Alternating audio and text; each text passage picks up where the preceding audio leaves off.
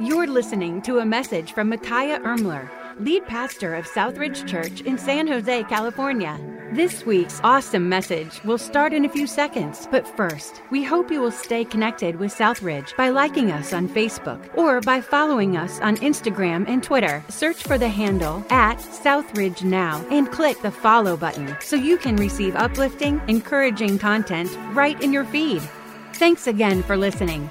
And now, here is Pastor Micaiah. Wow, what a great week. It's so good to see each and every one of you. My goodness, I'm so grateful and thankful for each of you. You all did an amazing job last week. There's just so many reasons to say thank you.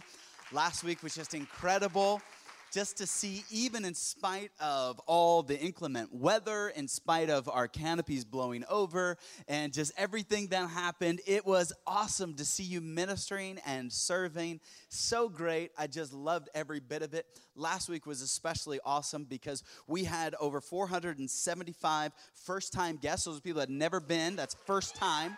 So, often when we do these events, we have a lot of people that they, they've been to other stuff. This is people that have never been to our church service. And you saw I did something new in each service. I asked people to raise hands. How many of you never been to a church service? So it's really cool to see how many people had never been to a church service that we're able to minister. And really what that is, is we're planting that seed of the gospel. And so that was exciting. We had 66 people who don't currently call Southridge their home yet. They were involved in serving. They were loading trees. They were serving coffee. They were waving signs. It was just incredible. And then we also had uh, 48 people give their life to Christ. So that's the number I go nuts about.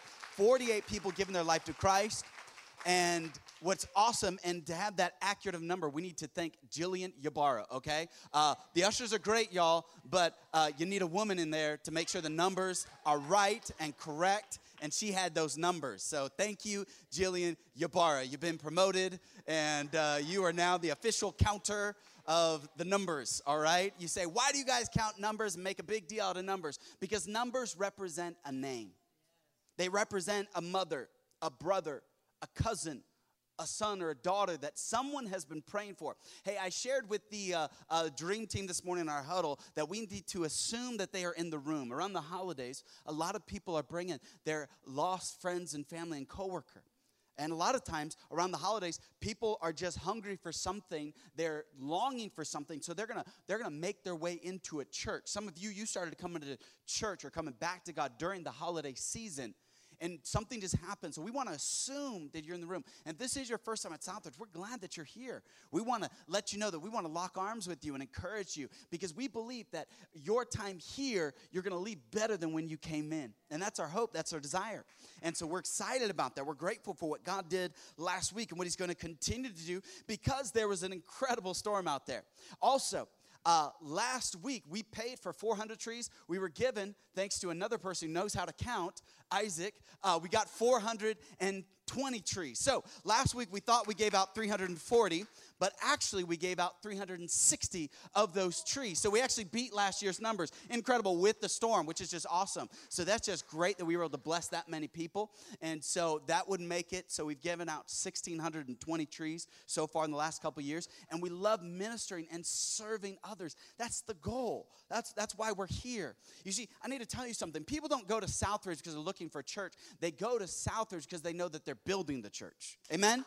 They're building the church. If you're looking for comfort, you're looking for ease, you're looking for no setup, tear down, you found the wrong place. But if you're saying, hey, I want to be a part of something at the ground floor, I want to build something, man, you're at the right place. Because we don't just go here, we're building something. We're building something not for this generation, but for the next generation that is planting seeds that one day will produce a harvest. What does Galatians 6 7 say? Be not deceived, God is not mocked. For whatsoever man sows, that will he also reap. He that sows to the flesh will of the flesh reap corruption, but he that sows to the Spirit will of the Spirit reap life everlasting.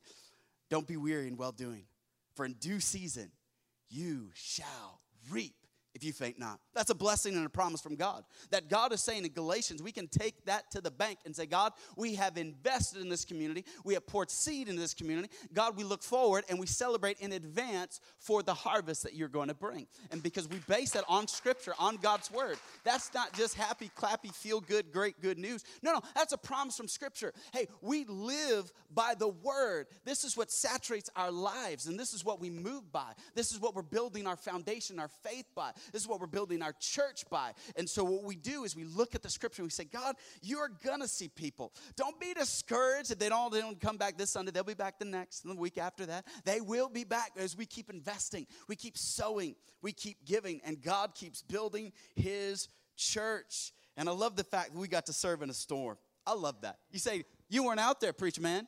You were in where it was warm and it was dry.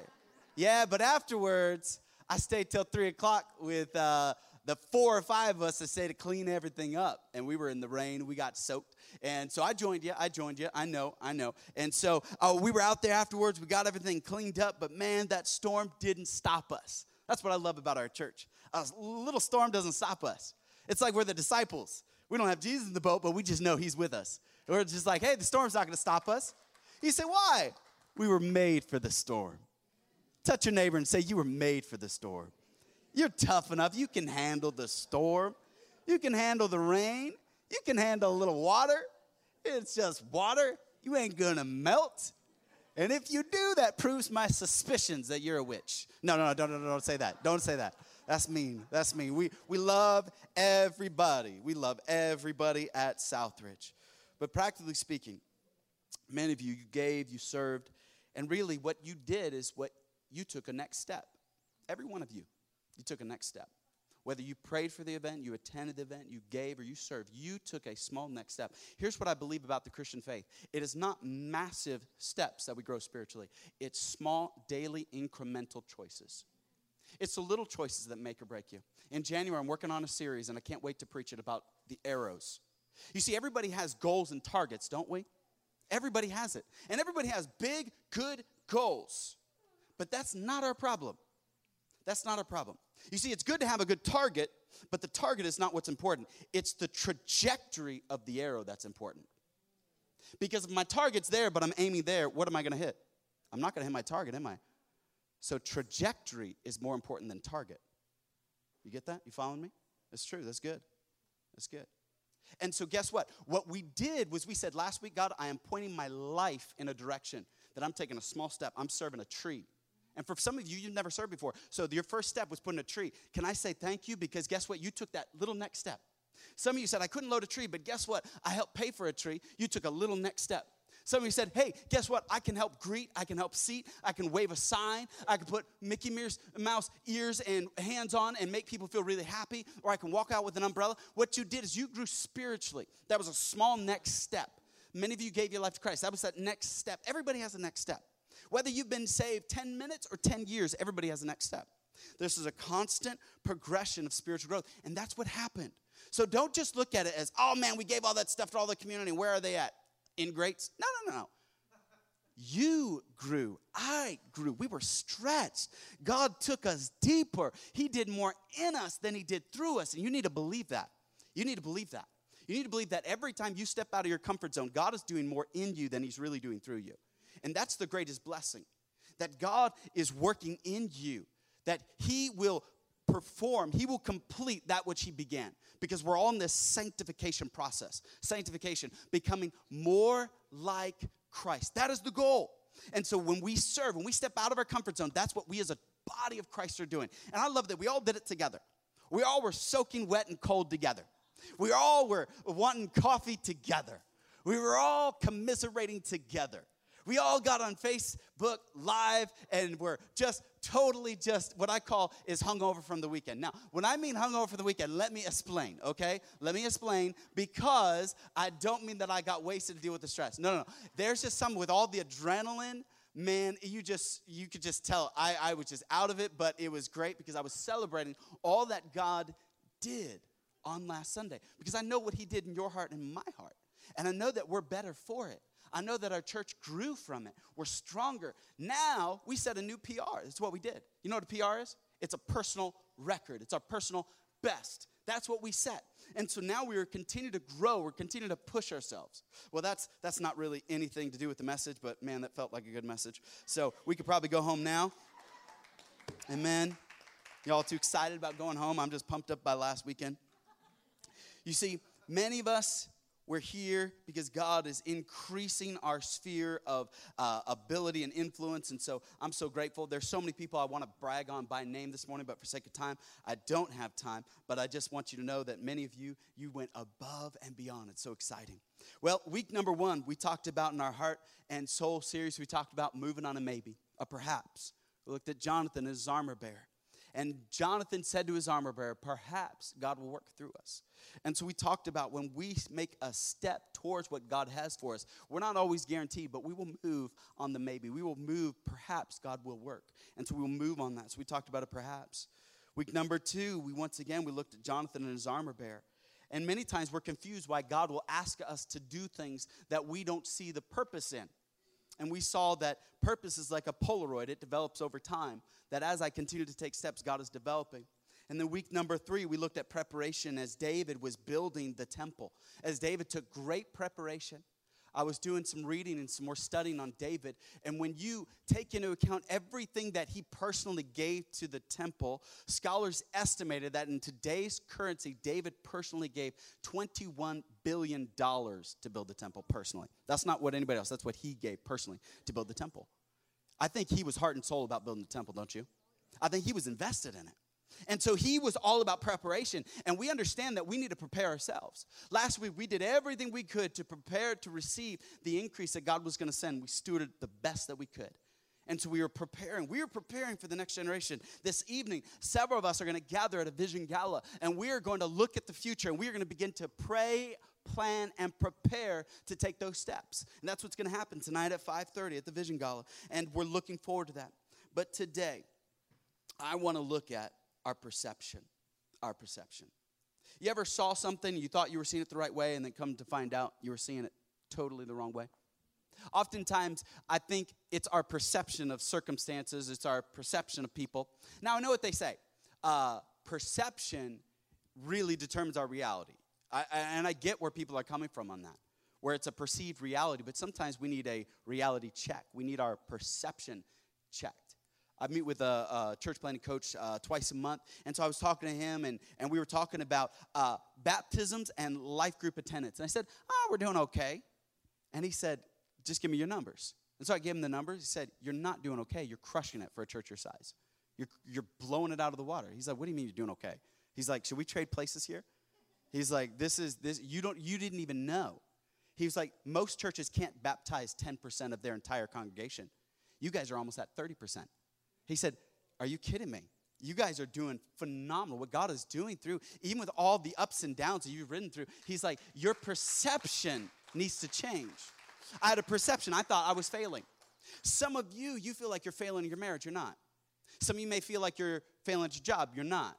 Some of you feel like, man, I'm single, so I must be a loser. You're not. It's a perception thing, it's just a perception oftentimes we need our perception help. This morning, I believe that we can help our perception, the way we see things, because we're going to talk about something that is often perceived as a negative thing. So I want to look at it this morning. You see, we all want a life that looks good. We all want that. We all try it. We all do things to have a life that looks good, but too often we sacrifice doing good for a life that looks good. So, what will happen is somebody might show up to help pass out a tree. They'll say, Hey, just take a picture of me real quick, holding the tree. All right, there we go. 30 minutes, I'm done. You know, we, we, we will sacrifice because we like to perceive and we want people to perceive us a certain way. And so we will sacrifice doing good to feel good. And if you look at the state of our country, that's really where we're at, aren't we? We would rather be perceived as good, we would rather look good than do good. And we will chase feel good to, and, and we don't understand that that's diminishing the real good that we could do. So we're, we're wrapped up in a culture that's all about looking good and feeling good. Whatever we have to do, we chase those things. Always got to feel good. So what do I have to eat? What do I have to drink that'll make me feel good? What do I have to ingest? Hey, who do I have to be with to make me look good, make me feel good? And that's culture today. Come on. You go to the grocery store, the magazines that they still cut down all the trees in the rainforest to print, which I don't know why, now that we have the internet, uh, they still print. All of it is telling you one thing. Hey, you need to look like this. You need to be with this person. It's, it's all trying to, you, to get you to say, hey, you need to look this way, you need to feel this way. Without ever telling you, hey, just do good, and guess what? You'll feel good. You really will. Didn't it feel good last week to serve? Just come on, raise your hand. It just felt good, didn't it? It was awesome. I just loved it. I loved watching everybody else serve as I just stepped back and I wasn't like I didn't want to serve. It was just neat to see how God was using each and every one of you. You all touched lives last week, you all made eternal impact. And so that's exciting for us to see. But in a culture that just says, hey, we want to be perceived as good and not do good, we've got a problem. Also, isn't it interesting when it comes to generosity? A lot of Americans will tell you that they're generous. Hey, I believe that many people in our church would say that they are generous. Most Americans say that they are generous. Except when we looked at the statistics two weeks ago, it shows that 1.7% of our annual household income goes to church or charity. 1.7%. Just imagine all the kingdom work that's left on the table that can't be done because we want to be perceived as good, but we don't want to do good. Perception. Perception. And so we need to get out of the habit because here's what I think is really interesting. I love to be around generous people. Don't you? Isn't it awesome to go out to eat with generous people? You know why? They pay. It's so good. Oh, it's awesome. Oh, it's great. Now, I love to be around generous people. I like to try to get them to go to car dealerships. They, they never want to go with me. But it's fun to be around generous people. It's just great, isn't it? Don't you just feel good being around generous people? I think everybody needs a generous friend, all right? And if you don't have a generous friend, hate to break it to you, you're the stooge, okay? You're that generous friend. That's you. You're the generous friend. And sometimes you know this about yourself that you know that you're the generous person. You know you will give away everything you've got, and, and you're just generous. Uh, I remember growing up, and my uh, family was very just not doing well financially. My dad was a pastor, a church planter in Fresno, and he had seven children. And so he would work a paper route, he would work at the church, whatever he had to do to make ends meet uh, to pay for things. And every summer we would go out to Wisconsin, Illinois, and we'd go see family. And we'd go see my Oma. Oma's just German for grandmother, kind of like Lolo Lola for uh, uh, Tagalog, or uh, did I pronounce this one right? Let me see if I can get it. Uh, my abuelita, abuelita, there we go. I'm working on Spanish too. Come on. We are a multicultural, multi generational church. I got to get these down, okay? All right? I got to get it all down. So we'd go out there and we'd see my Oma. My Oma would take us to go see her sister, Tante Edith. And we'd get to Tante Edith's house. The first thing, every time we saw her, the first thing she wanted to do, in her thick German accent, she would say, Mark, Mark, the shoes, the shoes, the kids' shoes. Uh, no good. No good. Let's go. And she would load us all up. Seven of us. We go to the shoe store. Whether we needed new shoes or not, she was going to buy us shoes. And so we would go through and we would just pick out. She'd say, any pair of shoes, just go get them. She didn't have any children of her own. So she just said, any shoes you want. So we'd go and get a pair of shoes. And I remember one year I picked a pair of shoes that were just cheap. They were just shoes. I didn't, okay, here's a pair of shoes. Some of you are like, we know where it started. It's your Tante Edith's fault about your shoes, your little shoe addiction. Blame it on her. And so uh, she, I picked a pair of shoes. She said, no, no, no, those are too cheap. Grab a second pair. I was like, you don't have to ask me twice. I grabbed two pairs of shoes. I got two pairs. Everybody else got one. Can I tell you something? That was almost two decades ago, and I'm still talking about it. Why is that? Because she was generous. Oh my goodness. And guess what? Here's what's so crazy. As seven of us kids were running around that shoe store, you know what she was doing? She was just grinning ear to ear. She was so happy. She couldn't have been more happy if she was at Disney World. She couldn't have been more happy. She was so overwhelmed and joyful to be there buying shoes. Here's the thing we love to be around generous people, but here's what's crazy. And here's my big question I'm put up on the screen. So, why don't we want to be generous people? If we like to be around them, why is it we love to be around generous people, but we don't want to become generous? That's the question. That's the loaded question this morning. We all love to hang around those generous people, but when it comes time to be generous, that's where we struggle. That's where the church struggles. That's where Southridge struggles. 20% of the church, congregation pays for everything. 20%. You say, what? Yeah, 20%. The rest are what I call tippers, not tithers. You might tip God. Hey, I got a bonus. Uh, let's give a little bit to the house of God tippers, not tithers. Let me just be real. Let me just put it out. I know we got some uh, family and guests, but let me just put it out there. That's just where the reality is. And so we need to step back and say, God, what would you have us to do?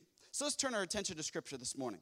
because I want to tell you this morning, I want to share with you about the genius of generosity. Let's talk about the genius of generosity. If you're taking notes this morning, you can write that down the genius of generosity. If you have a copy of God's word, let's go to Second Corinthians chapter 8. 2 Corinthians chapter number 8, verse number 1 says, Now I want you to know, dear brothers and sisters, what God in his kindness has done through the churches in Macedonia. They are being tested by many troubles, and they are very poor. But they are also filled with abundant joy which has overflowed in rich generosity. He, that verse right there is so convicting, isn't it? It didn't say that they were billionaires and millionaires. It didn't say that they were the one percenters. It said that they were in deep poverty, but they were generous. Let's continue reading. They are being tested by many troubles, scripture said, verse 3. For I can testify that they gave not only what they could afford, but far more, and they did it of their own free will they, get this, begged us again and again for the privilege of sharing in the gift for the believers in Jerusalem. They even did more than we had hoped, for their first action was to give themselves to the Lord and to us, just as God wanted them to do. So we have urged Titus, who encouraged your giving in the first place, to return to you and encourage you to finish the ministry of giving. Since you excel in so many ways in your faith, your gifted speakers, your knowledge, your enthusiasm, and your love from us, I want you to excel also in the gracious act of giving. I'm not commanding you to do this, but I'm testing how genuine your love is by comparing it with the eagerness of the other churches. You know the generous grace of our Lord Jesus Christ. Though he was rich, yet for your sakes he became poor so that by his poverty he could make you rich. Here's my advice it'd be good for you to finish what you started a year ago. Last year, you were the first who wanted to give, and you were the first to begin doing it. Now you should finish what you started. Let the eagerness you showed in the beginning be matched now by your giving. Give in proportion to what you have. What's, whatever you give is acceptable if you give it eagerly. And give according to what you have, not and what you do not have. This morning, the genius of generosity. Here's what I think is interesting about this group of people. Here's the people that are poor and they are giving. And Paul is writing to a church at Corinth. And he's letting the church at Corinth, the church at Corinth was in a very wealthy city. One of the first cities to have indoor plumbing, one of the first cities to have street lights that somebody would go and light. Kind of like you remember picturing in the old city of London or something, somebody to light the streets. They would have these street lights that they would light. It was a modern city. So Paul is writing to the church at Corinth and he's telling them about the church in Macedonia, the churches that were struggling. And he's saying, hey, they are generous. But what are you guys doing?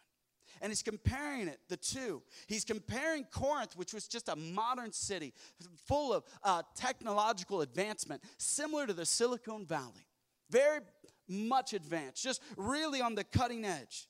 And he said something about this group. He said, Guess what? This group is generous. But I love something. This group had something that money can't buy. You see, the genius of generosity is that it gives you something money can't buy. Did you catch it in verse number two?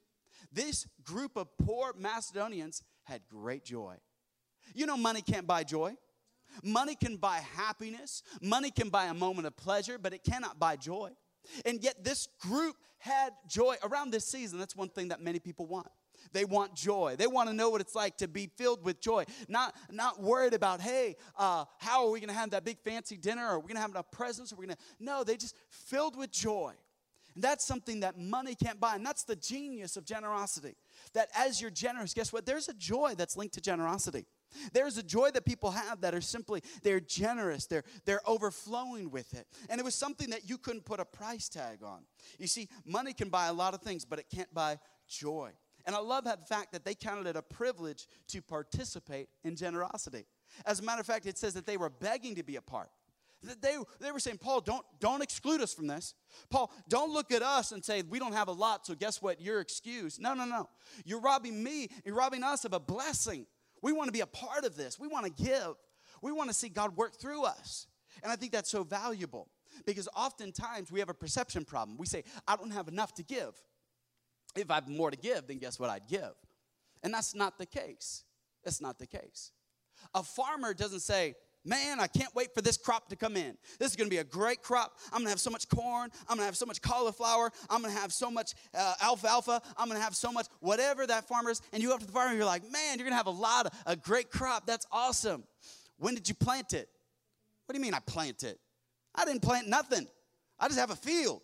I'm just waiting for my crops. Hold on now, but you didn't plant anything. No. Why am I supposed to? Yeah, if you want a crop. Yeah, if you want something to come back on. Uh, it's the person saying, Man, I can't wait for my Apple stock. Oh, yeah, can't wait for my dividend check. It's going to be great. Can't wait till I get that interest. It's coming. And you say, Oh, yeah, how much Apple stock do you own? I don't own any Apple stock. Then why are they going to send you a check? I don't know. I just, you didn't put anything in, you ain't going to get anything back. But we do the same with God. God, when you give it, guess what? I'll sow it. God's like, no, no, you got to sow it, then I'll give it.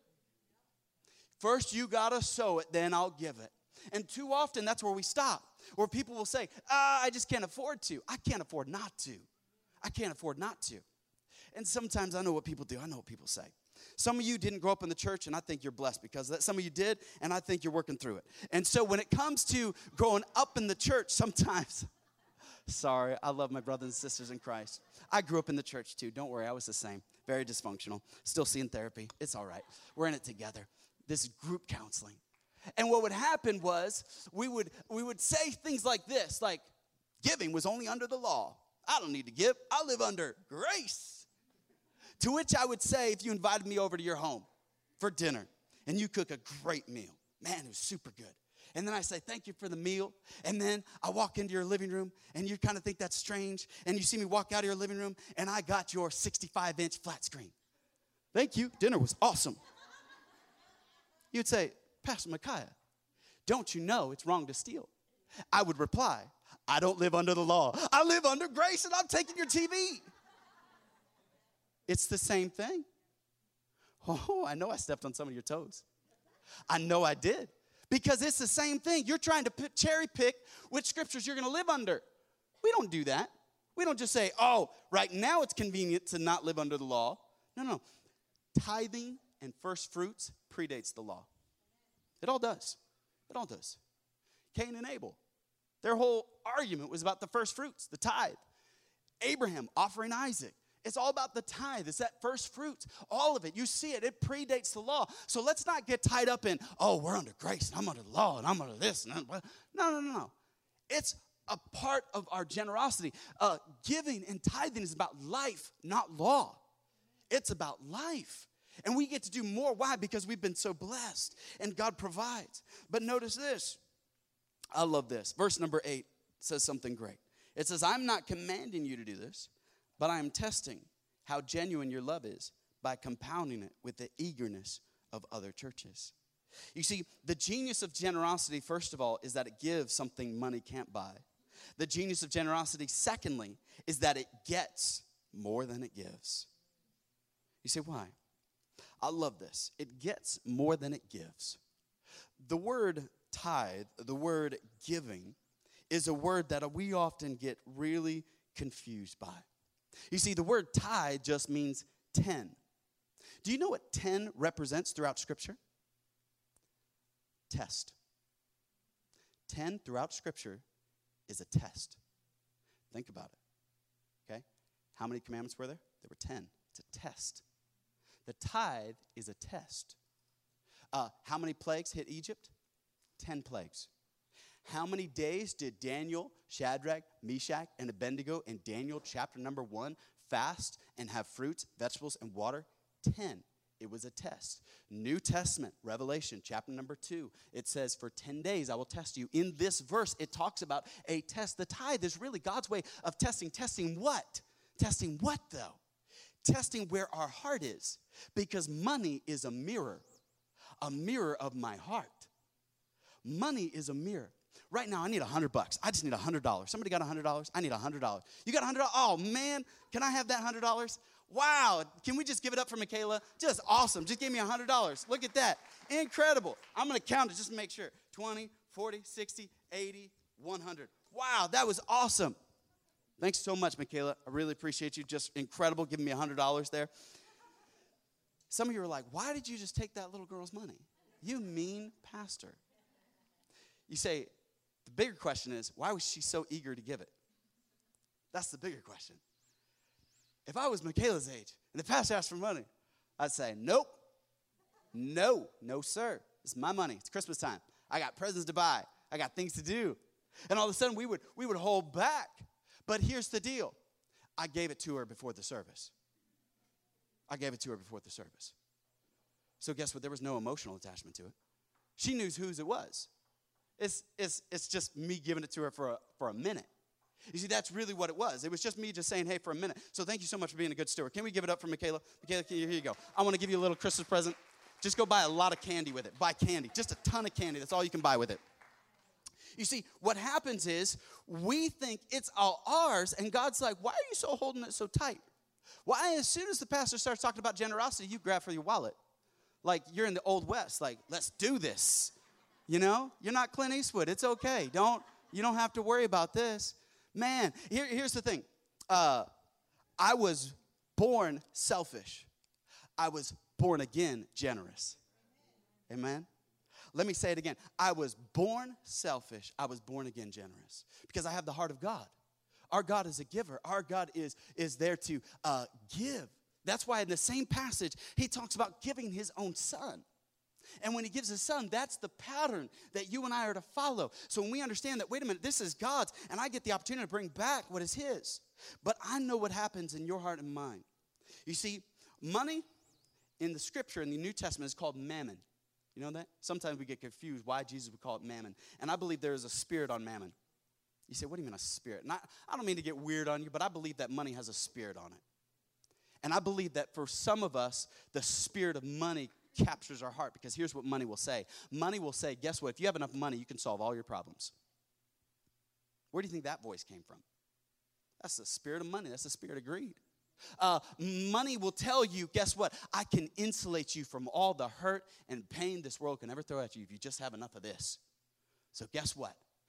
Get all you can, can all you can, and then sit on the can. That's, that's kind of the spirit of money, isn't it? You see, money is just like, hey, just get it and just just stuff it and just kind of get become Scrooge McDuck, right? In the little vault, and man, you just go swimming in that money. And instead of saying, you know what? Wait, wait, there's a spirit on it. There's a spirit of greed. It's a spirit that says it's all mine. You see, money promises what only God can provide. Do you realize that? Money promises us what only God can provide. Some of us, we find our identity in this. We, we find our significance because of money. We say we're going to go buy clothes, we're going to buy this house, we're going to buy this cars, and we base our life image in what we can afford and what we can buy. But guess what? You take away mammon, you take away money, and guess what? What do we have? Nothing. But God's saying, hey, I'm supposed to be your hope. I'm supposed to be your trust. I'm studying the old kings right now in my personal devotion. And I think it's interesting that every time they would trust in Pharaoh or they would trust in a foreign power, that's when God's hand of blessing and protection was taken off of them. Because he said, no, no, I'm supposed to be your hope. I'm supposed to be the one you trust in.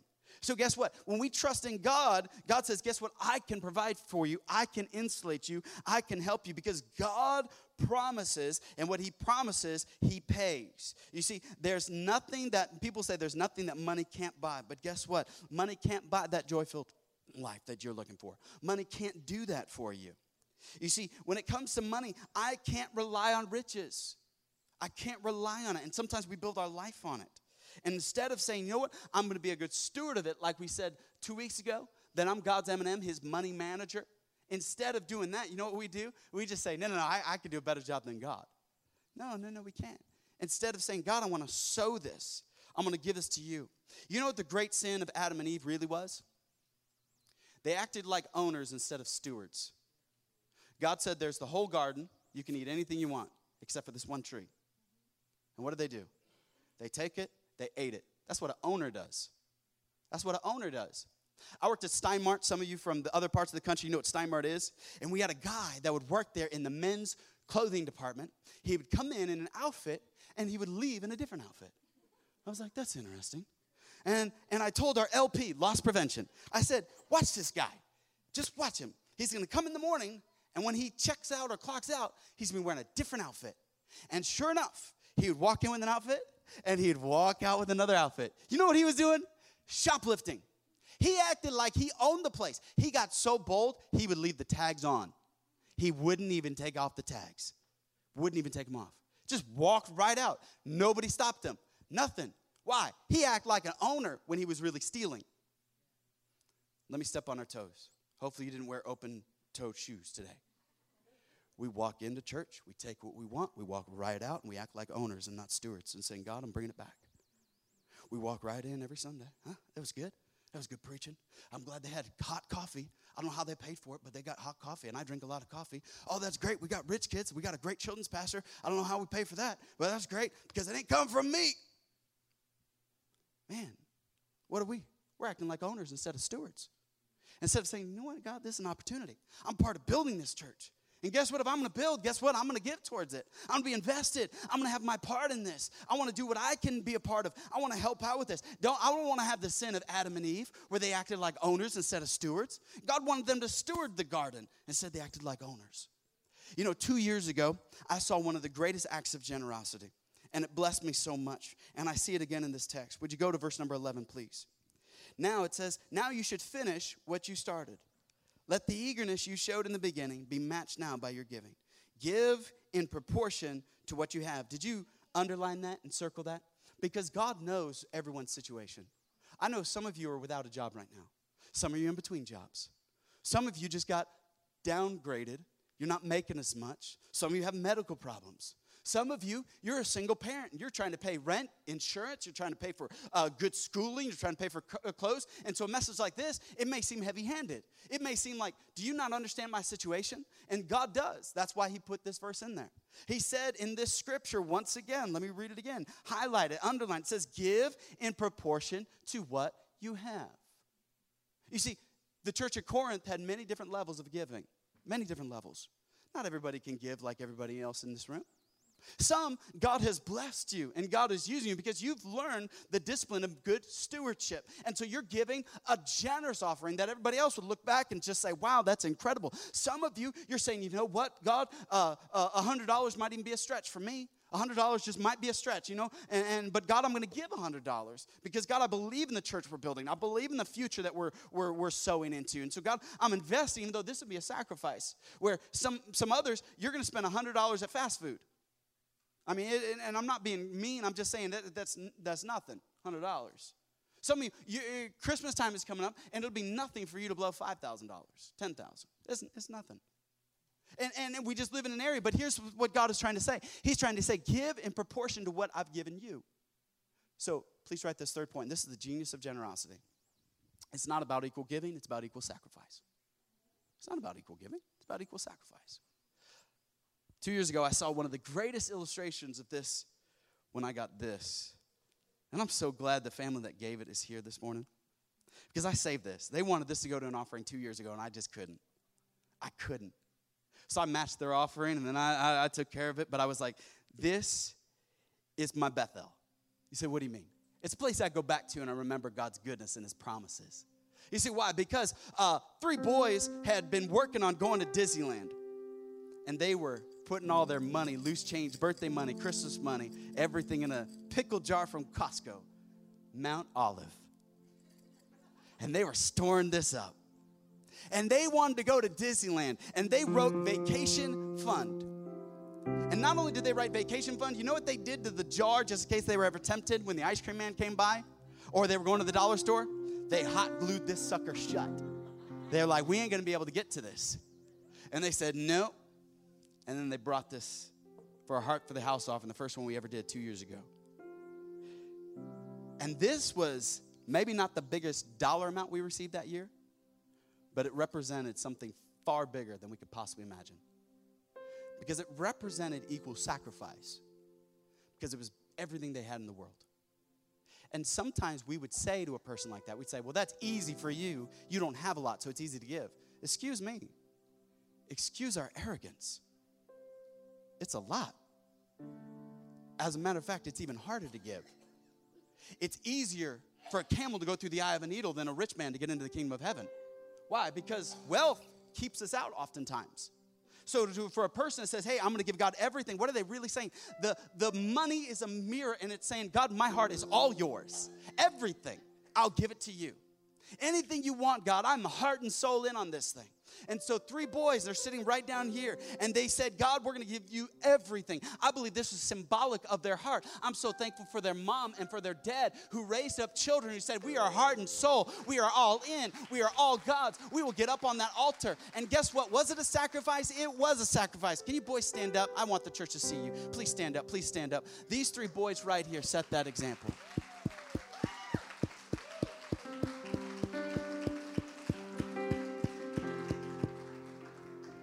An example of generosity.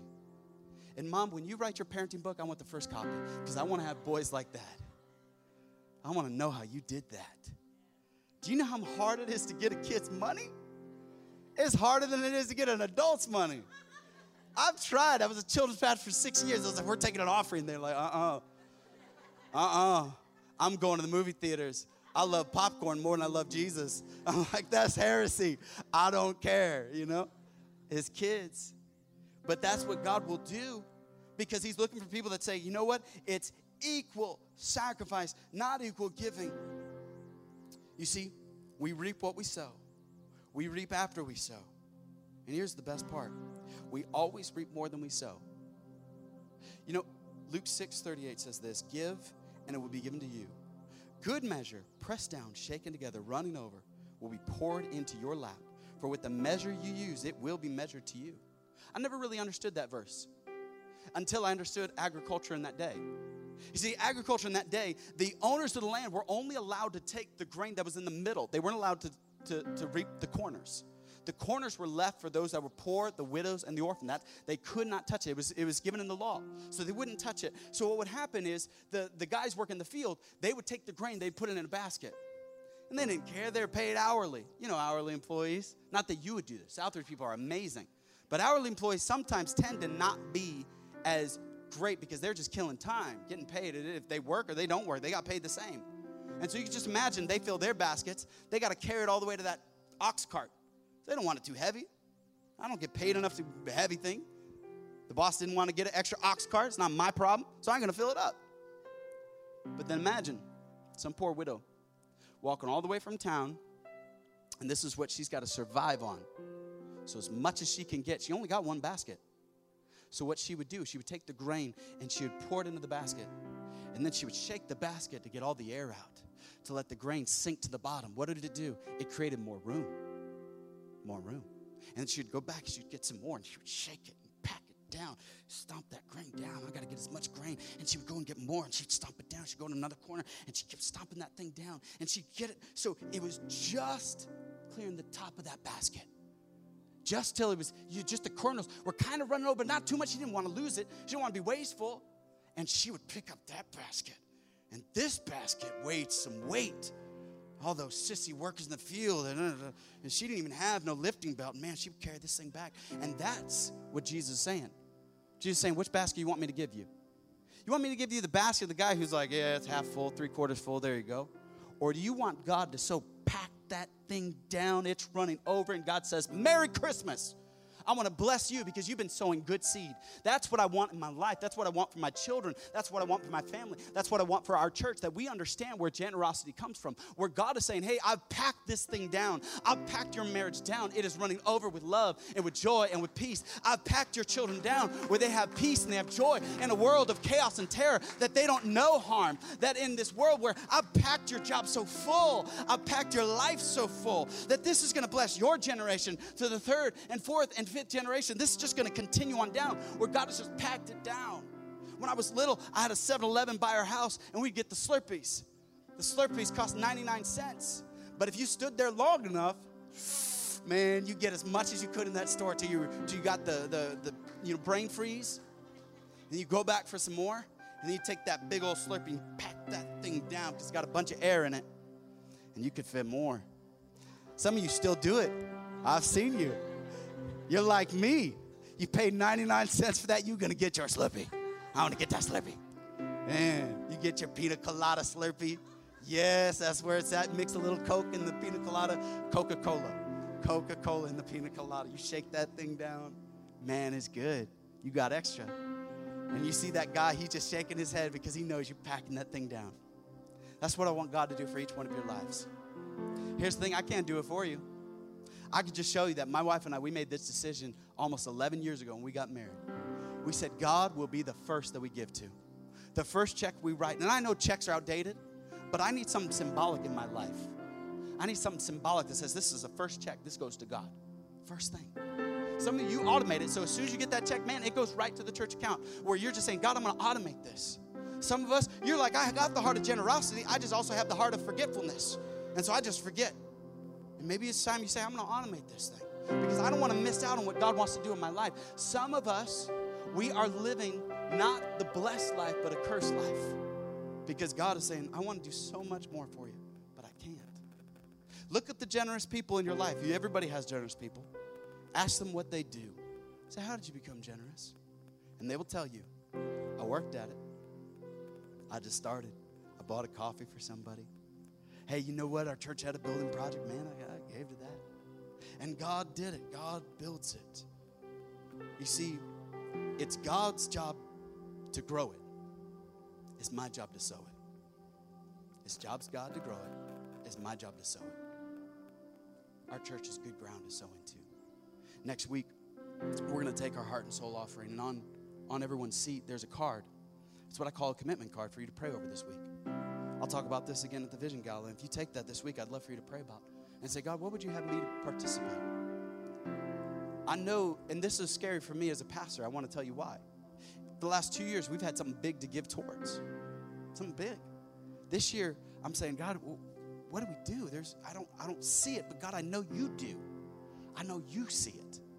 Last year at this time, we had 200,036 uh, $200, uh, in the building fund. As it stands right now, we're just shy of 400,000. Even with all the chaos, we've still doubled that account. Everything we've been through. I thought you'd get a little bit more excited that we doubled even with all the chaos. I am. I don't know about y'all, but I am.